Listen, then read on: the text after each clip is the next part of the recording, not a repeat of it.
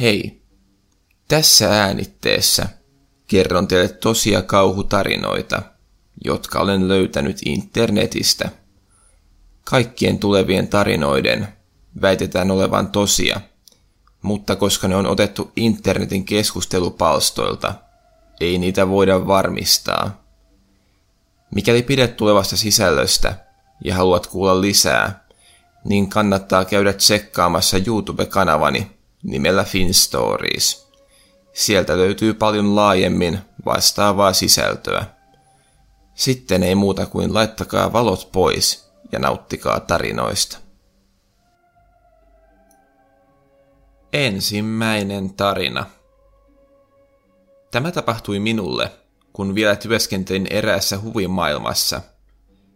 Tämä tuleva tapahtuma on täysin uskomaton, ja olen varma, että monet teistä eivät usko sitä, mutta tässä se nyt tulee. Olin siis tuossa huvimaailmassa töissä vartijana, ja työni oli lähinnä järjestyshäiriöiden ratkomista. Eräänä päivänä kuitenkin sain kutsun huvimaailman hotelliin. Hotellin vastaanotosta kerrottiin, että erään huoneen asukkaat eivät olleet luovuttaneet huonettaan ajoissa, joten minun pitäisi mennä tarkistamaan, että huoneessa oli kaikki kunnossa. Tämä oli vähän poikkeava toimeksianto, ja vähän mietin, mitä hän huoneesta löytyisi.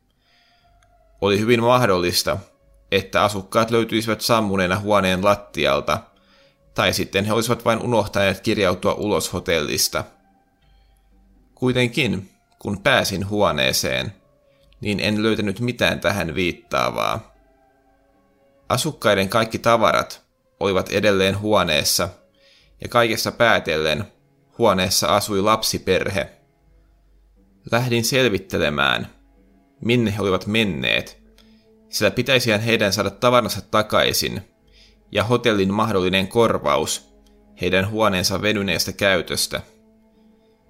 Tutkiskelin asiaa, ja pian kävi ilmi, että perhe oli edellisenä päivänä ostanut huvirannekkeet ja lähtenyt huvipuiston alueelle huvittelemaan. Onnekseni huvipuistoalue oli katettu kattavasti kameroilla, joten pääsin melko helposti seurailemaan heidän liikettään huvipuiston alueella. Heidän seuraamisensa oli aika tylsää, sillä he vain huvittelivat ja pitivät hauskaa, kuten mikä tahansa lapsiperhe. Yhdessä vaiheessa he menivät huvipuistolaitteeseen, joka oli nimeltään Small World. Tämä laite oli sisävuodiston rata, jossa oli vaunuja, jotka ajoivat rataa pitkin psykedeellisessä sisämaailmassa. Katselin kameratallenteista, kuinka perhe meni sisään, ja kelasin tallennetta siihen kohtaan, jossa odotin heidän tulevan ulos. Olin ajatuksissani, mutta pian ymmärsin jonkun olevan pielessä. Olin kelannut tallennetta jollekin kymmenen minuuttia eteenpäin, mutta perhe ei ollut vieläkään tullut ulos. Tämän laitteen kesto oli noin neljä minuuttia, joten tässä ajassa heidän olisi pitänyt ehtiä tekemään reissu jo pariin kertaan. Tässä taisi siis olla ratkaisu katoamismysteeriin. Perhe oli jotenkin onnistunut tipahtamaan vaunusta. Kelailin tallennetta jälleen ja huomasin, että noin neljä minuuttia sen jälkeen, kun perhe meni sisään laitteeseen, niin sieltä tuli tyhjä vaunu ulos. Tämän täytyy olla se vaunu, jolla perhe lähti matkaan. Se joka ikinen vaunu oli täytetty.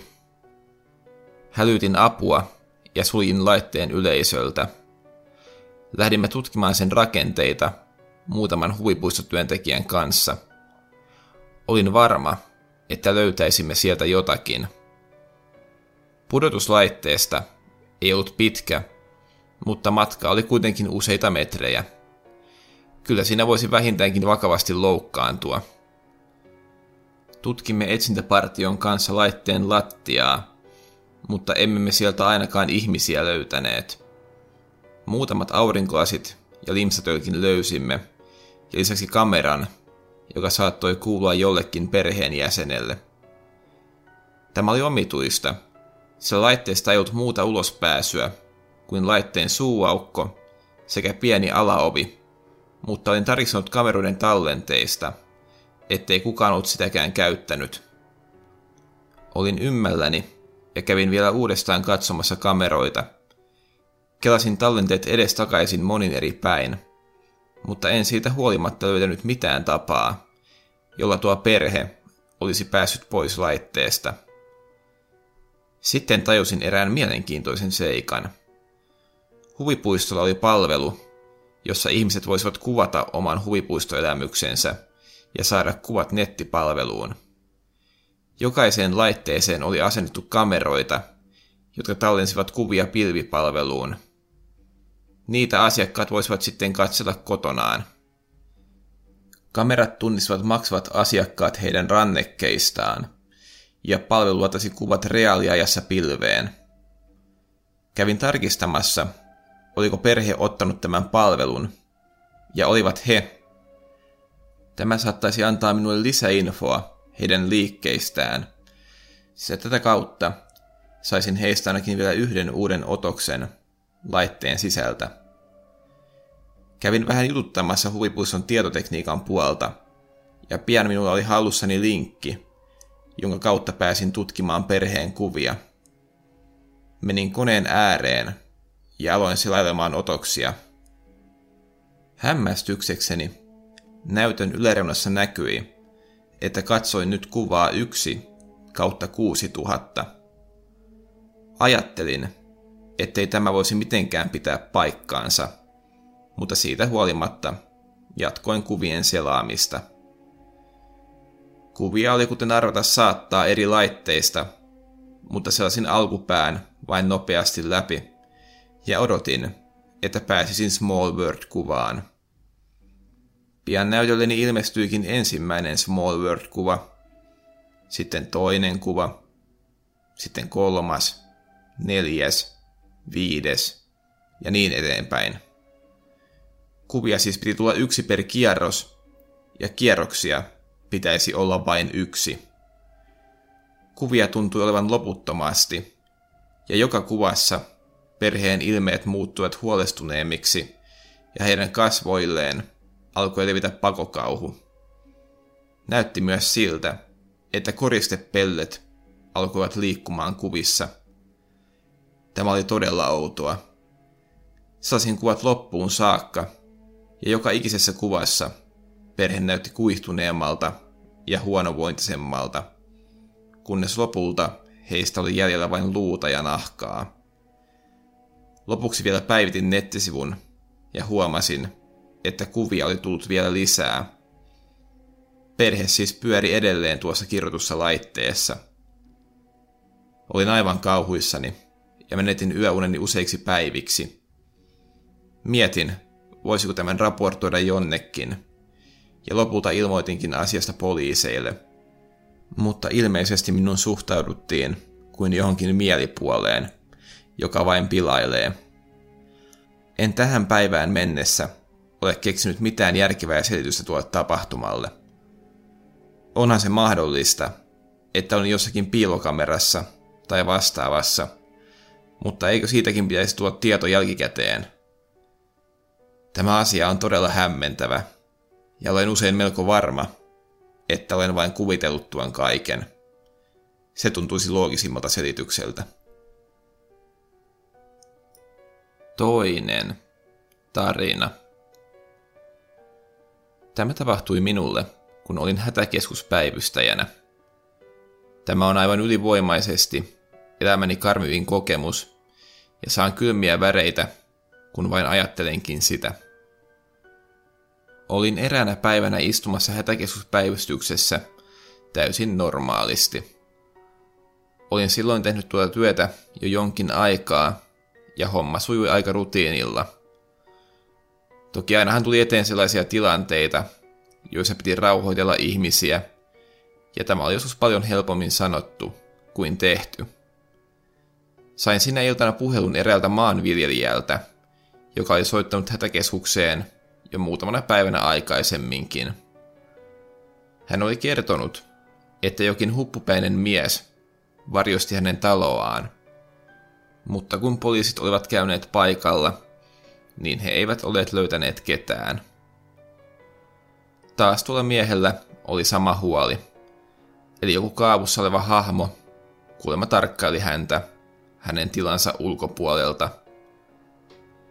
Olin luonnollisesti vähän skeptinen, sillä juuri edellisenä päivänä paikalla käyneet poliisit eivät olleet löytäneet mitään jälkeä kenestäkään, joka olisi tarkkailut miestä.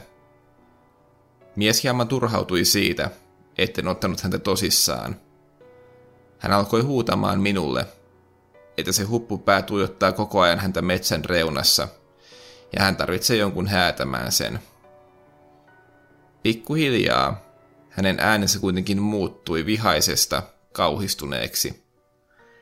Hän alkoi sopertaa, että se olento tulee häntä kohti. Hänen äänensävynsä vaihtuminen sai minutkin hämmentyneeksi. Yritin rauhoitella häntä, mutta sillä ei ollut enää vaikutusta häneen. Lopulta hän alkoi vain toistelemaan lausetta.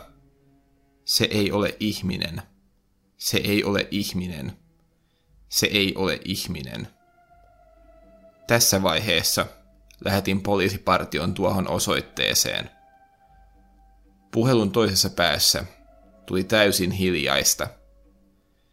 Yritin huhuilla soittajalle, mutta mitään ei kuulunut. Linja ei ollut katkennut, mutta sieltä ei vain kuulunut mitään. Jatkoin yrittämistä siihen saakka, että kuulin poliisiauton äänen. Kuulin linjan kautta, kuinka poliisi avasi oven, ja sitten kuului epämääräistä kolinaa ja puheen sorinaa. Erotin jossakin välissä sanan, kuollut. Oletin, että tämä viittasi mieheen, jolle äsken puhuin. Tämä siis todennäköisesti tarkoitti sitä, että hän oli kuollut. Olin kauhusta jäykkänä. Tietysti mielessäni kävi, että minun olisi pitänyt toimia tilanteessa toisin. Olisi pitänyt uskoa soittajaa heti ja niin edespäin. Tämä oli kuitenkin vasta alkua, ja vasta myöhemmin sain tietää asioiden todellisen luonteen. Ilmeisesti tuo mies, jolle juttelin, oli kuollut sydänkohtaukseen. Hänellä ei ollut sen suurempia ulkoisia fyysisiä vammoja, mutta ilmeisesti hänen sydämensä oli pettänyt suuren stressin tai muun suuren tunnetilan seurauksena. Tämä olisi vielä ollut jotenkin selitettävissä, mutta se, mitä muuta tilalla oli tapahtunut, oli täysin selittämätöntä. Koko tuon maanviljelijän karja oli kuollut, ja heidän verensä oli päästetty pois. Oli myös vahvasti spekuloitu, että tätä verta olisi juotu. Tästä alkoi melkoinen hässäkkä, josta minä sain oman osani ja enemmänkin. Hätäkeskuksen toimintaa tutkittiin, mutta lopulta linjattiin, että koska edellisillä käynneillä ei ollut löytynyt mitään, niin minulla oli syytä toimia, kuten toimin, ja olla lähettämättä partiota välittömästi. Katsottiin myös, että epäröintini ei ollut vaikuttanut lopputulokseen. Myös paikalla edellisenä päivänä käynyt partio kertoi oman versionsa tapahtuneesta, mutta hekin olivat toimineet moitteettomasti. Tämä käsittely ei kuitenkaan ollut mitään verrattuna siihen henkiseen kärsimykseen, jota kävin läpi. Syyllisyys ja epäusko painovat pitkään, mutta pikkuhiljaa opin antamaan itselleni anteeksi. Lopetin kuitenkin hätäkeskuksessa työskentelyn tuon tapahtuman jälkeen.